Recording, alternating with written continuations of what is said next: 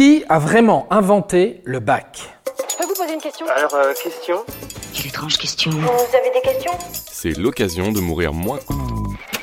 Ah, le baccalauréat. Cette période de l'année où il fait beau, où l'on a envie de sortir, où il y a Roland-Garros à la télé, mais qui stresse chaque année plus de sept cent mille étudiants en France. Le bac, c'est presque un passage obligé qui existe depuis très longtemps. Et première info, non, ce n'est pas de la faute de Napoléon si vous passez vos journées à faire des fiches Bristol.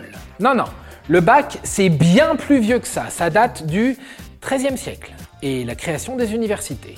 Je vous parle d'un temps que les moins de vingt ans ne peuvent pas connaître. C'est à ce moment-là que l'épreuve du baccalauréat est créée. Il y a quatre voies possibles alors, art, médecine, droit et théologie. Et le bac de théologie est le plus prestigieux. Je vous expliquerai plus tard pourquoi.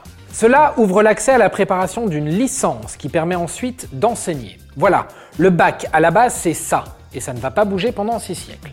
Puis arrive la Révolution française, et là gros bordel. Je ne vais pas vous refaire l'histoire, je caricature quand même un peu, mais on décide de supprimer presque tout ce qui a été mis en place sous l'Ancien Régime.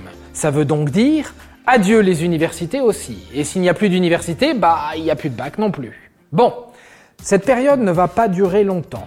En mille huit cent huit, Napoléon, alors empereur des Français, vient réorganiser tout ce joyeux bordel. Il y aura désormais non pas quatre mais cinq bacs, sciences, droit, lettres, médecine et théologie.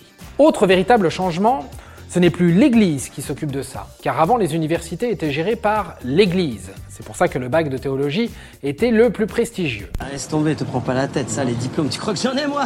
Le bac devient alors un grade d'état, un truc vraiment officiel. C'est donc en mille huit cent neuf, oui, un an après, que le bac moderne est présenté. trente et un bacheliers sont reçus. Ça fait pas beaucoup. À titre de comparaison, en deux mille dix-neuf, on a compté six cent soixante-cinq mille bacheliers. Là, ça fait beaucoup. Bon, revenons à Napoléon. À l'époque, on a le bac ou on l'a pas. Pas de notes et pas de mentions. C'est seulement vingt ans plus tard qu'elles apparaissent. Et ça va de très bien à mal. Il faut avouer que le bac mention mal, c'est pas hyper glorieux à raconter en soirée, ni même à mettre sur un C V. Pour l'autre grande réforme du bac, il va falloir attendre la fin du dix-neuvième siècle et l'arrivée de Jules Ferry. Oui, le mec qui a rendu l'école laïque et obligatoire. Il retire les épreuves un peu old school, comme l'oral de latin ou de grec, et le remplace par de l'histoire et du français. Mais l'autre grand changement qu'il apporte, c'est en mille huit cent quatre-vingt-dix, la notation. Oui, oui, la notation de zéro à vingt. La même notation qui fait frissonner tous les élèves depuis. Euh, moi, moi, moi j'ai raté mon bac du premier coup, moi. Vous l'aurez compris, le bac de base, et celui qu'on connaît aujourd'hui, c'est pas du tout la même histoire. Il est comme notre société, en constante évolution pour permettre d'être le plus utile possible et le plus en accord avec son temps. D'ailleurs, certains estiment que le bac a de moins en moins de valeur, car il serait donné trop facilement. Et il est vrai que de plus en plus de gens ont le bac.